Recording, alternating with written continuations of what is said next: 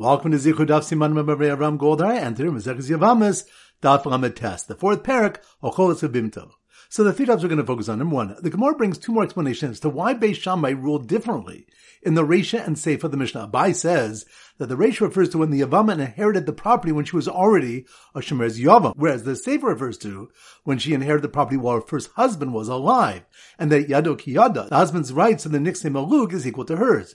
Rashi explains that Abai holds according to Beis Hillel that their rights are equal, and therefore when the husband passes away, her rights become stronger than the Yavam's rights, and she keeps the property based on Chazaka. Beis Shammai hold that the husband's rights are stronger than his wife's. Therefore, when the husband passes away, the bond weakens one degree, and the wife's rights are now equal to the Yavam's. If she dies, the inheritance is divided by both sides. Rava says that both the Resha and the Seifa deal when she was a Shemer's Yavam.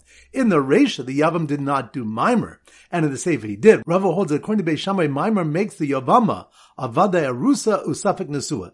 It makes her a certain Arusa in terms of being Docha, her tzara, from Yibum.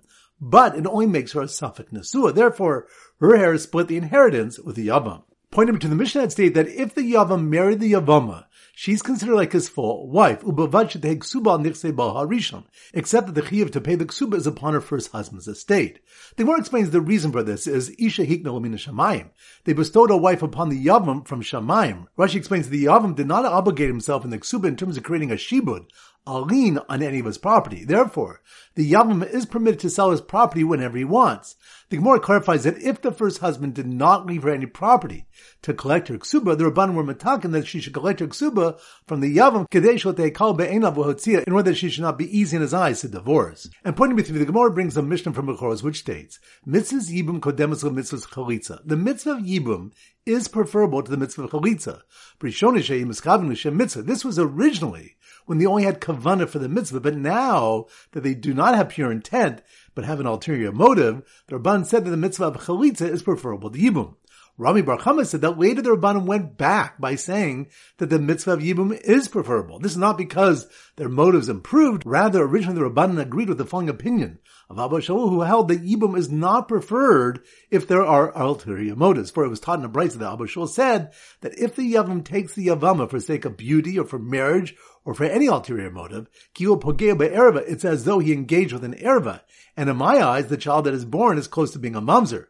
Later, the Rabban came to agree with the Chachamim who held that when the pasuk states Yavama Yavo Aleha, the Yavama shall have relations with her, it implies Mikol Makom, however he has relations with her, regardless of intent. So once again, the three points are number one. The Gemara brings two more explanations as to why Beis Shammai ruled differently in the Resha and Seifa of the Mishnah. Bai says that the Resha refers to when the Yavama inherited the property when she was already a Shemer's Yavam, whereas the Seifa refers to when she inherited the property while her first husband was alive, and that Yado Kiyada, the husband's rights in the Nixne Malug, is equal to hers.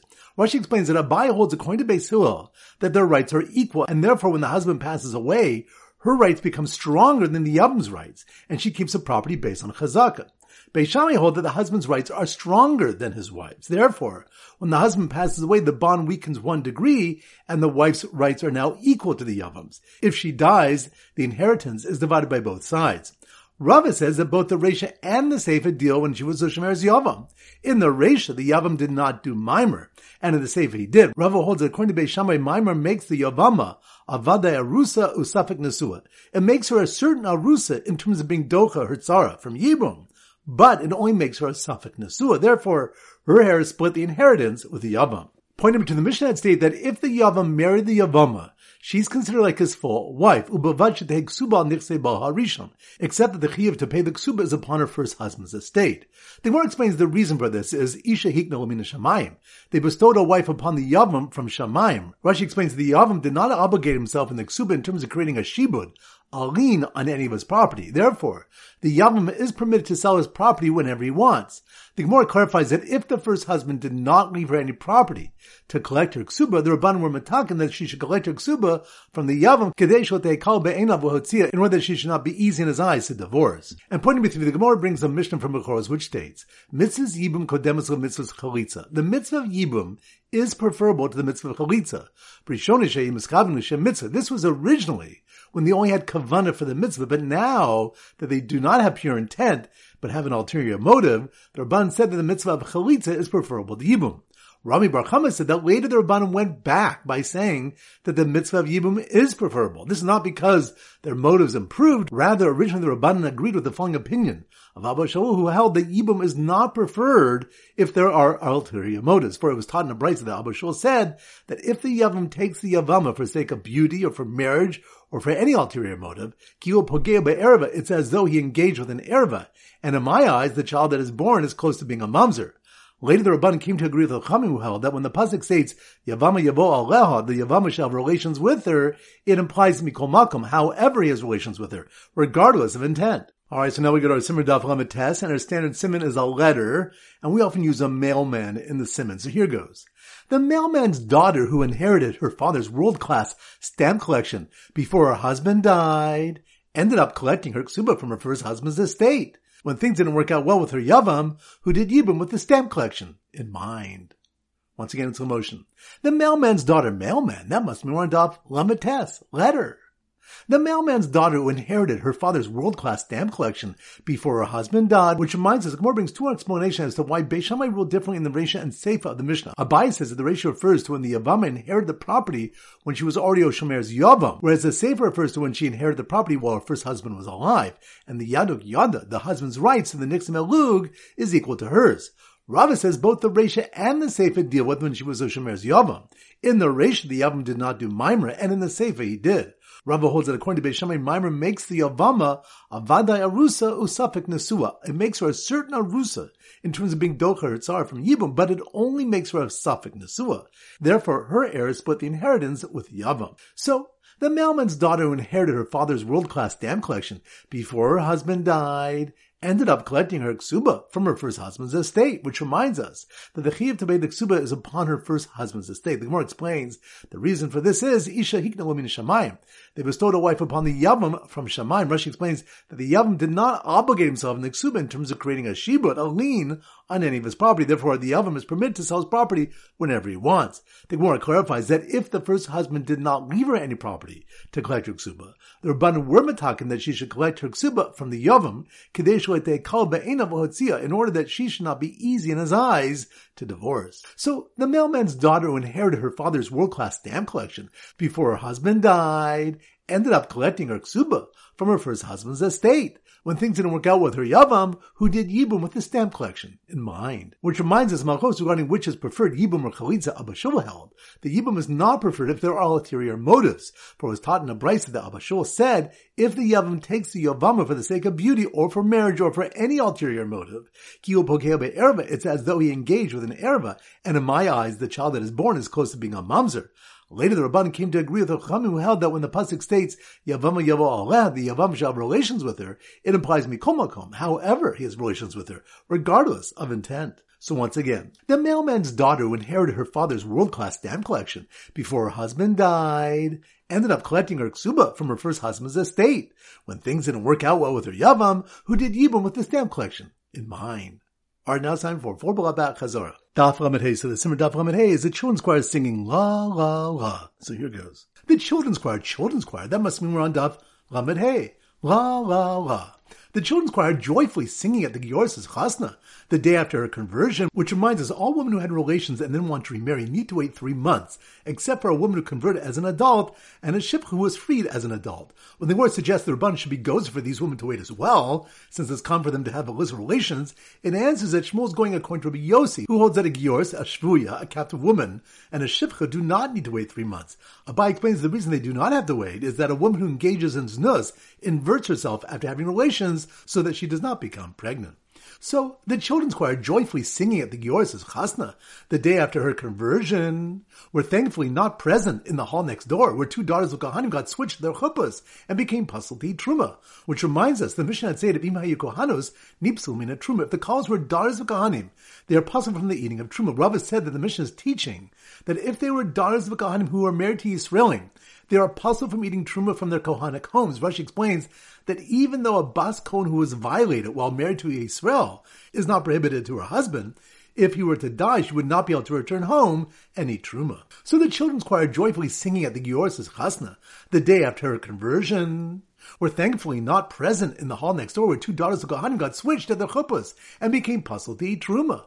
while a guest who was pregnant and had done chalitza was rushed out and tragically miscarried. Which reminds us, the Gemara brings a malchok as a marime in the beginning of the fourth parak regarding one who does chalitza with a pregnant woman and then she miscarries. Rabbi Yochanan says she does not need chalitza from the brother since the chalitza is now seen to be valid, whereas Reish Lakish says she does require chalitza again from one of the brothers since the first chalitza was not valid. The Gemara teaches that going to be explained based on psukim and on svara. Daf Vav. So the Simmer Daf Vav is a lulav. So here goes. The lulav salesman, lulav, that must be more in Daf Lamed Vav. The lulav salesman missed the announcement that a certain woman who did chalitza was in fact permitted to the kahuna, which reminds us the reason why a woman couldn't have a chalitza done in a case where a husband and her tsar went overseas and they came back and reported that her husband was dead and it's not yet known if her tsar had a child is not because chalitza is mu'uberetz loshma chalitza, a chalitza of a pregnant woman is not a valid chalitza even if she miscarries. Rather, it's because perhaps the tsar had a viable child.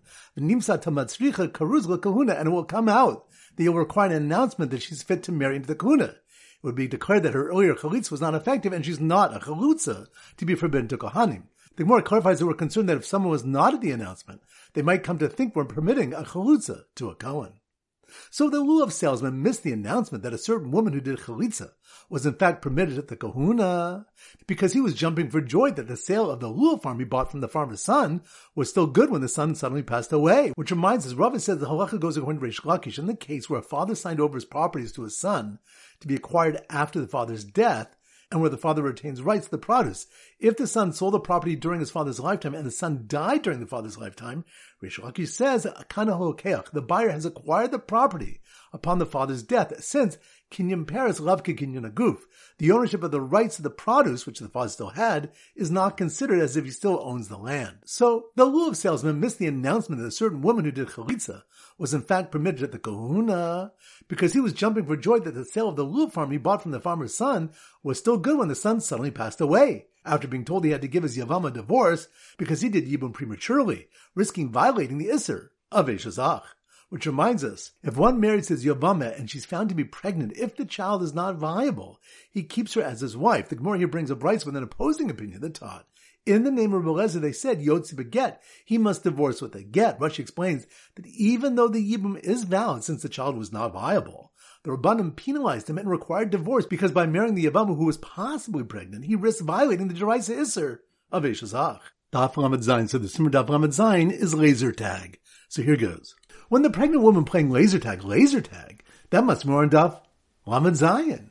When the pregnant woman playing laser tag who passed her first trimester but wasn't showing played against the majority of women who were, which reminds us, the Mishnah Daf Lamed Hayam and Beis say that if a child is possibly the nine-month-old baby of the deceased brother, or possibly the seven-month-old baby of the Yavam, the Yavam must divorce the Yavam, but the child is kosher to marry a Jew, and they're chayav to bring an Asham Talui. On this stuff, Rav Nachman explained that even though the majority of women give birth at nine months, making this the child of the deceased brother, and the Yavam and Yavamu have transgressed. The Isra Ach, making them Malaibon Achatas, since most women who give birth at nine months are showing at the first trimester, in this case of the Yavam, her fetus was not noticeable at three months, and therefore Israeli Ruba, going according to the majority in her case, is weakened with respect to her. So, when the pregnant woman playing laser tag, who passed her first trimester but wasn't showing, played against the majority of women who were, she got help from a woman who had been married to a rabbi for one day, which reminds us, the Gemara explains how Rav and Rav Nachman could marry women in the places they visited and then divorce them when they left, and there was no concern that their children would unknowingly marry each other. So, when the pregnant woman playing laser tag who passed her first trimester but wasn't showing played against the majority of women who were, she got help from a woman who had been married to a rabbi for one day, who left to go back and judge an inheritance case involving a safek child and a yavam. Which reminds us, the first of eight cases dealing with disputes in inheritance is the case when the safek child and the yavam come to take possession of the estate of the deceased brother the Safek child says that he's the son of the deceased brother, and therefore the estate is his. The Yavam claims that the Safek child is his son, and that he has no right in the estate. So this is a case of Mammon and Mutabasafik, money that lies in doubt. And since both sides have legitimate claims, Mammon and Mutabasafik choking, money that lies in doubt is divided between the parties. Daf Ches. So the Simmer Daf Ches is a Davalach, and we use chicken soup. So here goes. When the Shemer's Yavam inherited her father's famous secret chicken soup recipe, chicken soup, that must be one Daf Lamed Ches, a Davalach. When the Shemer's Yavam inherited her father's famous secret chicken soup recipe and sold it for millions, she gleefully told her Yavam it was all hers. Which reminds us, the next Mishnah states, Shomer's Yavam shenafel in the Chasim. If a Shomer's Yavam inherited property from her father, both Beis Shammai and Beis Hillel agree, Shomecheres Menosenes Vakayim, that she may sell it or give it away, and the transfer stands. They disagree if she dies before the Yibum is done in terms of who inherits her ksuba and Nixay Malu. So, when the Shemer's Yavam inherited her father's famous secret chicken soup recipe and sold it for millions, she gleefully told her Yavam it was all hers, since she was an Arusa and Zika's Arusa, Kasavak Arusa, which reminds us, the Gemara asks, what is the difference in the Resha and the Seif of the Mishnah in that Beis Shammai agree with Beis on the Resha, that the woman has full possession of the property she inherits, and Beis Shammai disagree in the Seif that the husband gets part of the property. Ula said in the Resha she felt the Yibum when she was an Arusa, meaning her first husband died after he was Makadisher, and in the Seifa she fell for Yibum as an Asua, and Ula holds Zikas Arusa osa Safek Arusa, and Zikas Nasua osa Safek Nasua. The Zika of an Arusa makes her like a Safek Arusa, and the Zika of an Nasua makes her like a Safek Nasua. So, when the Shemer's Yavam inherited her father's famous secret chicken soup recipe and sold it for millions, she gleefully told her Yavam it was all hers, since she was an Arusa and Zika Zikas Arusa, Kasafak Arusa. And even if she had been an Asua, Zikas Nasua, Kasafak Nasua, and the rule is, ain't safik Motzi, Mide Vadai. Which reminds us, Rabbi challenges Ula and holds that both the Resha and the Seifa deal with where she fell for Yibum as an Asua and agrees with Ula that Zikas Nasua, Kasafak Nasua. In the Resha, where she is alive, she has a Vadai claim to the property, and the Yavam has a Safek claim, since she's only a Safek Nesua, ain't Safek Motzi Mide Vadai. And a Safek claim cannot take money from the hands of one with a certain claim. In the Seifa where she died, both the heirs of the father come to inherit and the inheritors of the husband come to inherit, and both have Safek claims, therefore, Yochuluku, they divide the money. Alright, that concludes today's shir. This is Rabbi Rav Zichu a great day and great learning.